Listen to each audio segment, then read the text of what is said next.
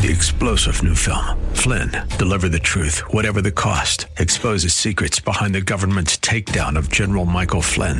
Flynn knew what the intel world had been up to. He ordered the first audit of the use of contractors. This set off alarm bells. He told the truth. He was the most dangerous person for Donald Trump to hire. They had to get rid of Flynn. Flynn, deliver the truth, whatever the cost. Available now. Watch it today. Go to salemnow.com. Salemnow.com. Choose to go to the store? Choose to buy or not buy certain items at that store? Oh, sure. We have that ability. But to choose God? To sit up as a dead soul and say, I choose God? Let's talk about that next.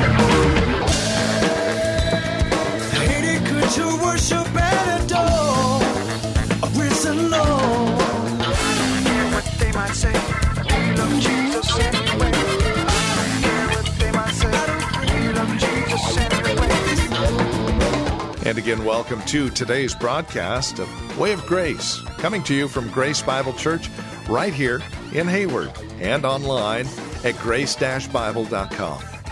Today, we're back in our series, The Myth That Man's Will is Free, and we are exploring scriptures which speak abundantly on this subject. We invite you to spend time with us as Pastor Jesse Gistand continues our series, The Myth That Man's Will is Free. We're in part two today. Here's Pastor Jesse with today's message. This is the interpretation, O king. This is the decree of the Most High which has come upon my Lord the King. Verse 25 that they shall drive you from among men. Your dwelling shall be with the beasts of the field. They shall make you to eat grass as oxen, and they shall wet thee with the dew of heaven. Seven times shall pass over you until you know that the Most High rules in the kingdoms of men and gives it to whomsoever he wills. So this is a battle between God and Nebuchadnezzar. See, so Nebuchadnezzar somehow began to lose his mind like the human race that I'm dealing with. See, the human race that I'm dealing with is losing its sense of its own arrogance over against the sovereignty of God right now, too. And that's what Neb did. Neb secretly, privately started boasting in all that he built and all that he had established.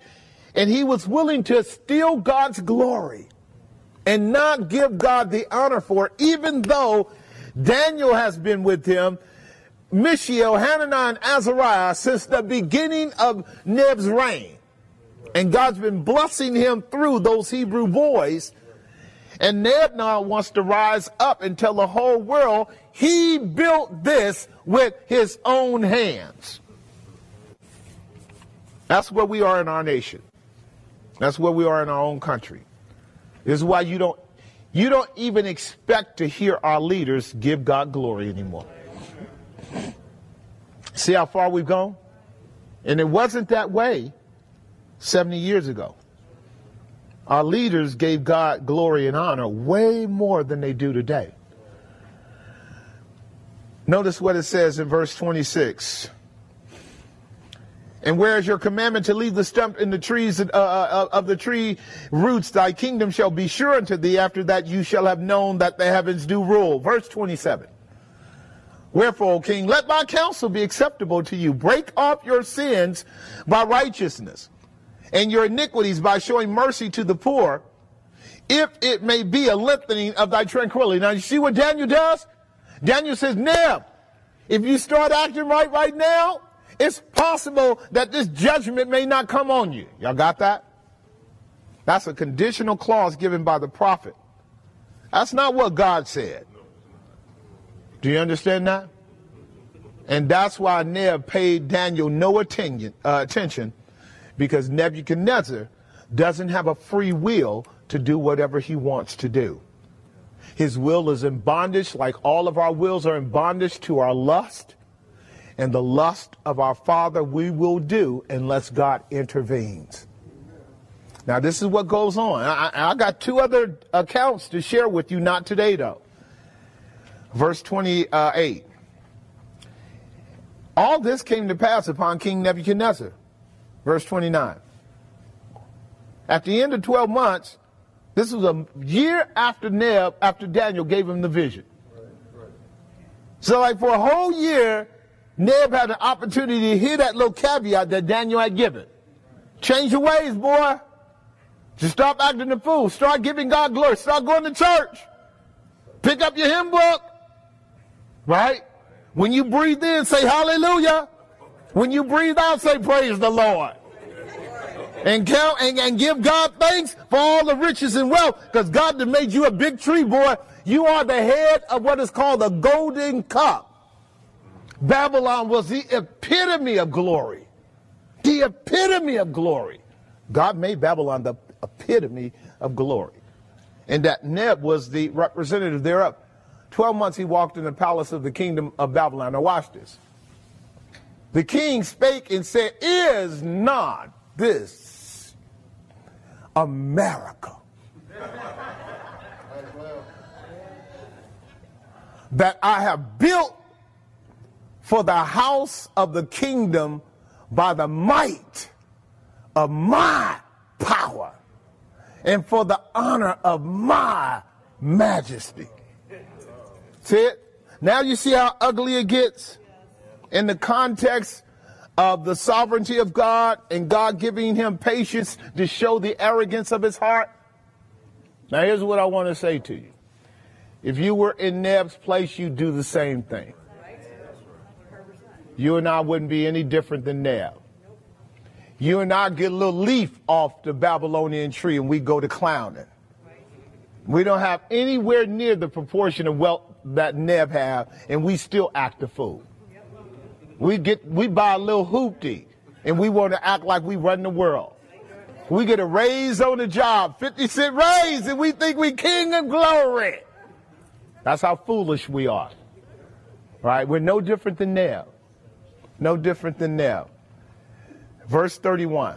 While the word was in the king's mouth, see it? There fell a voice from heaven saying, O King Nebuchadnezzar, to you it is spoken, the kingdom is departed from you. Could Neb's free will overcome God's sovereign decree to determine that Nebuchadnezzar would be used by God to show the world that God rules in the kingdoms of men? See, it wasn't going to happen because no man has a power in their freedom of will to thwart God's purposes. Um, I could give you several others. You could read for yourself the whole chapter of Isaiah, chapter 10, with the Assyrian king. God lays out the same thing with the Assyrian king. He said, I'm using Assyria as a battle axe against my own children Israel. But then around verse 11 or 12, he says, But the Assyrians don't think that way. They're going to rise up and overpass, and they're going to try to hurt my people Israel when they ought to know I'm only using them to chastise them. But they're going to rise up in order for me to take them and drag them through the river like a wicked carcass, of which I'm going to have to do. And it goes to show you once again that God is sovereign and man is totally depraved and bent on his own evil, and that unless God does something for you and I by virtue of intervention, the whole human race rebels against God like that because their wills are not free, their wills are slaves to sin. Does that make some sense? All right, I'll leave that one there. Go to Romans chapter 7, and let's reassert for ourselves what Paul says is the inexorable struggle that all of us have. We're going to start at verse 14. We'll pick this one up on Friday as much more of a personal, critical analysis of our own struggle, even as children of grace. Here's what Paul says For we know that the law is what? Spiritual. Now, that takes some explaining, but largely what that means is it actually, the law of God proceeds from God. God is spirit by nature. So the quality of the proposition is spiritual and its aim is at the nature of man. And therefore, the nature of man is to receive God's law at a spiritual level. It's from spirit to spirit. This is critically important. It's spiritual by nature, meaning that it's not merely to be obeyed in the externality of physical activity, but from the what? from the heart. That's what Paul is saying. For we know that the law is spiritual, but I am what? So there's your paradox, paradoxical nature. Now he's talking about himself. He's a believer. Is he carnal? Is there a carnality element to the believer? Right. This is why I said we're simultaneously what? Righteous and what? Right. So we have that conflict, don't we? So this is where Paul is going to explain that within the economy of our sanctification, we have to negotiate with the limitations of our carnal nature that seek to impede our obedience to God. Right? Otherwise, we're going to be lying. Now, watch this. I am carnal and I'm sold under sin. What is sold under, under sin? My body. This body is sold under sin. Do y'all know that? That's the last verse in uh, Romans 7. Start at verse 24. So this is how we cap out this. He says in verse 24 these words, O wretched man that I am, who shall deliver me from the what? Body of this death. That's the carnal part of us, right? The body of this death. O wretched man that I am, who shall deliver me from this body of death? That's Romans 7:14. I am carnal, sold under sin. What is my body? What is it? A body of what? Death because of sin. Right. So it's not alive in the sense of spiritual quickening. My soul is. My body is not. My mind is, but my body is not. Now I am able to articulate the formulation of Galatians chapter 5 verse 15 and 16, right? The spirit lusts against the flesh and the flesh against the spirit so that you cannot naturally do what you want to do anymore. You are in a battle. You would agree with that, right? All right, going back to Romans 7 briefly, going back to Romans 7 briefly, Romans 7, now we want to look at in our outline, we can just take up verse, um, start at verse 18 verse 18. Romans 7, verse 18. For I know that in me that is in my what? That's that, that's that carnal man, that is that old wretched man, right? I know that in my, that is in my flesh dwelleth what? For to will is present with me. A desire to do the right thing is with me, but how to perform that which is good, I do not find. Do you see that? Now, what is Paul admitting here? He's admitting a principle of volitional willingness, but he's also admitting an absence of power to do it. Did y'all get that? Right, before you were saved, you didn't have this willingness. The willingness only comes with the new nature. This is why Jesus said in Matthew chapter 26, the spirit is willing, the flesh is weak. So what the Christian does not get to do is tell the world just because we're born again, we have all power to do the right thing anytime we want to. That would be a lie. Now the unbeliever doesn't even have the willingness because they're still dead in trespasses and sins. Am I making some sense? So some of us have the willingness, others of us don't, but none of us have the power in ourselves. And that's because God chooses to make sure that the Christian operates out of God's power, not his own. Does that make some sense? Right. So that you don't lie on God about your ability to obey. Because Christians love to sell religion. They will package obedience and make tens of millions of dollars out of it. You follow me, I'll show you how to make a bunch of money. Wake up in the morning, pray these prayers, read these Bible verses, do this, do that, do the other thing. You do this, you'll be, uh, you'll, you'll, you'll be a child of God on the mountaintop. And you're lying. The people of God only obey as God gives us grace to obey. So here's what Paul does. He says in verse 19 these words For the good that I would, I do not do but the evil which I would not do, that I do. Do you see what he's saying? Now the language is, is a lot more technical in the Greek grammar because it's really talking about an awareness of what is right that I long for over against an awareness of what is wrong that I am inclined to want to do. That's a tension. An awareness of what is right that I long for over against an awareness of what is wrong that I am inclined to do. And all Paul is saying is that's where my struggle is. Does that make some sense? All right. Verse 20. Now, if I do that, I would not. If I actually find myself leaning into and then acting out, expressing the thing that is not right, it is no more I that do it, but sin that dwelleth in me. So now what Paul is doing is recognizing that in his spiritual man, he longs and knows what's right.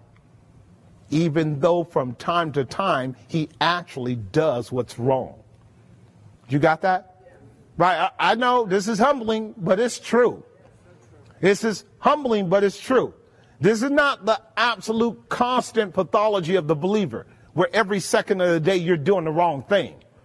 But you do enough of the wrong thing to know it's wrong, and you know it. And, and, and, that conflict is there for you to tell the truth about it. I did the wrong thing again. I did the wrong thing again.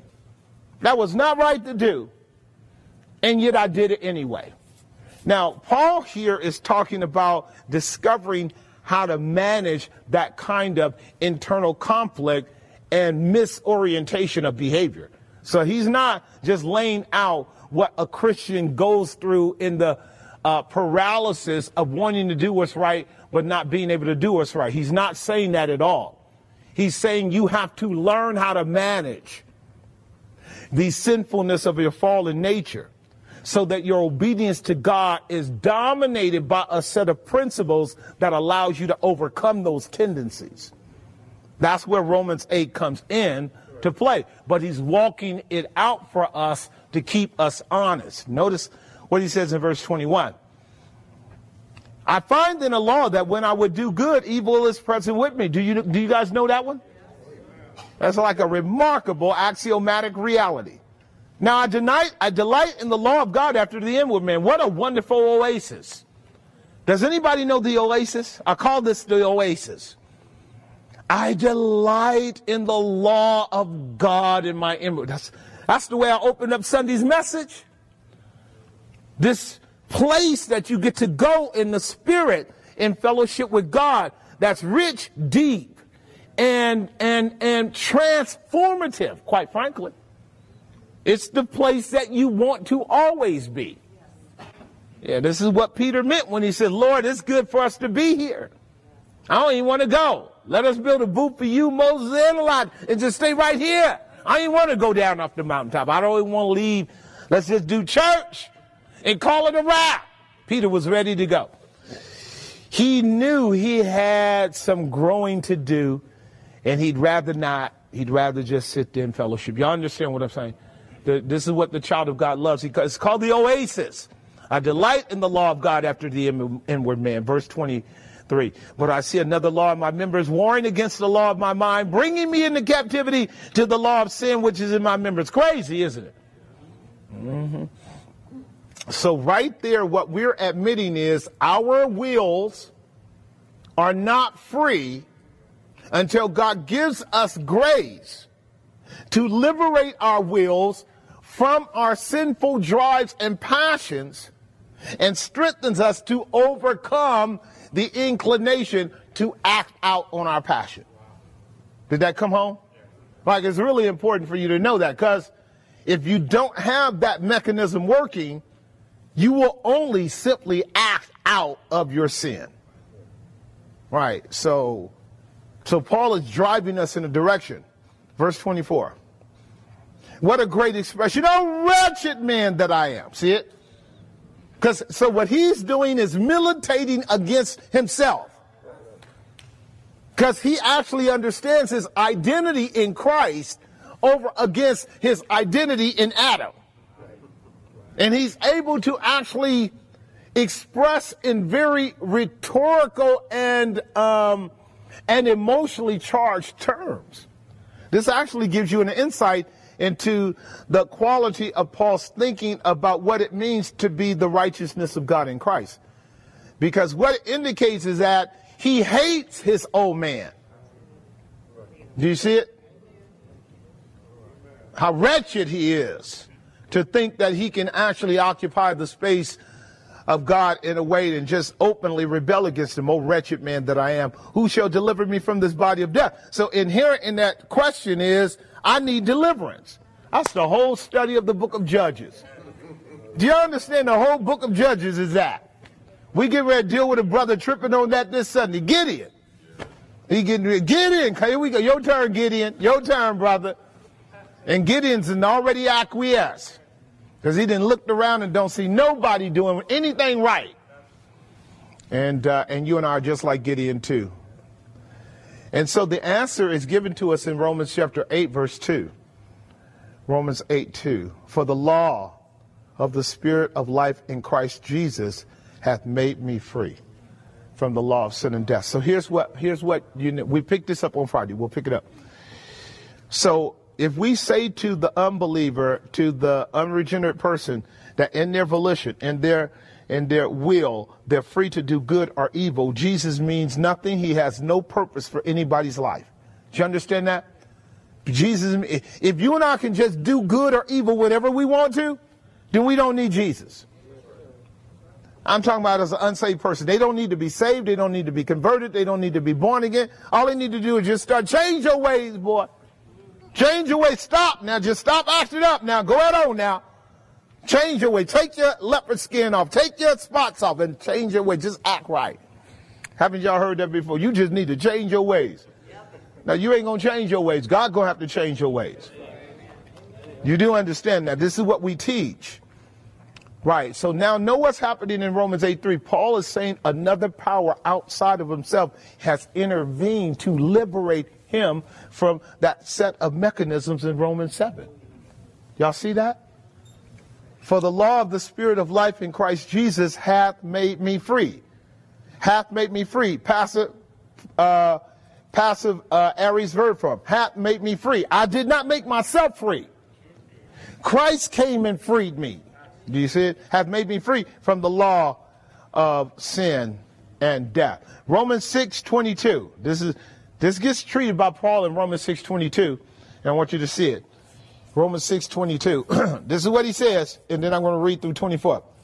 Um, really, start at verse 20, please, because this is probably where I want to say. For when you were the slave of sin, you were free from righteousness.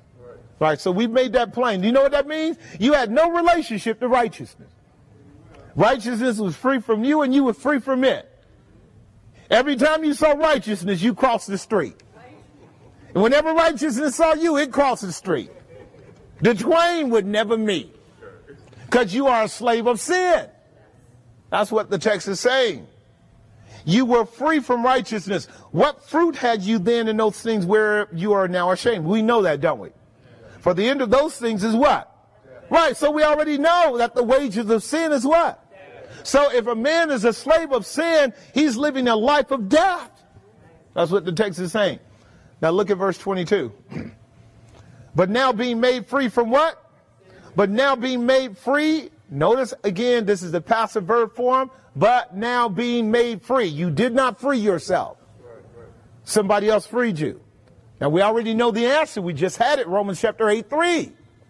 The law of the Spirit of life in Christ Jesus hath made me free. Now we hear Jesus back in John chapter 8, 36, right? For whomsoever the Son shall set free is free indeed. Now, what the Christian admits is, I was in the prison house of sin and Christ came and liberated me.